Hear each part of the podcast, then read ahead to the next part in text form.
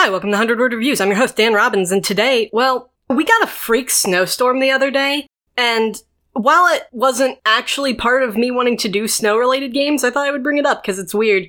Uh, these just, I happened to play them both in the past week, and uh, they both have snow in common, and uh, I thought that would be a cool little theme, especially since it weirdly snowed the other day. It was awful.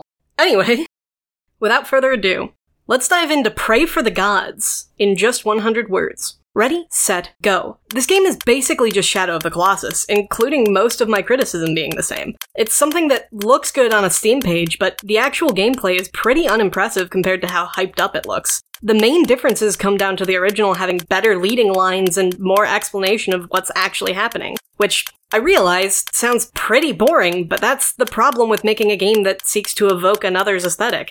Overall, if you need more Shadow of the Colossus in your life, this is probably fine, but it's far from perfect.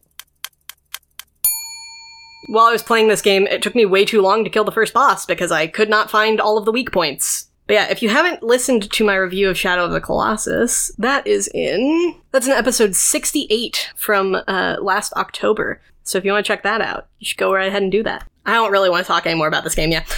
so let's go ahead and move on to the next one. Moving on, we have a game that I enjoyed much, much more and have still installed on my computer. Here's Ashwalkers in just 100 words. Ready, set, go. I'm having a hard time figuring out how to explain this game. It has survival elements, but it's definitely not a survival game. It has branching narrative paths and distinct characters, but it isn't a visual novel. I think the best way I could describe it is honestly what Telltale was trying to be, but made actually engaging. Where a Telltale game would tell you, this character will remember that. Ashwalkers has a much more immediate and visual representation of your choices. You make the wrong decision and people get depressed, you waste your supplies, people die. This game is amazing.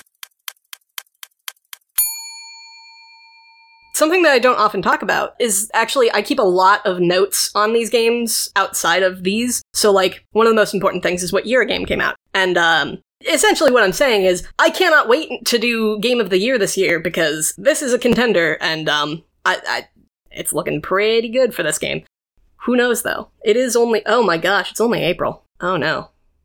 I think I'm having an existential crisis. Anyway, if you like this episode, thank you for listening. You I don't mention this often, but if you can give us a review on iTunes, that actually helps a lot. I have no idea how to check those, but if you do it and you send me a tweet of it or some other kind of contact, I can bring it up on the show. So you should contact me. I'm on Twitter. I'm at word100. My email address is 100wordpodcast at gmail.com. And there's a contact page on obtuseaudio.com.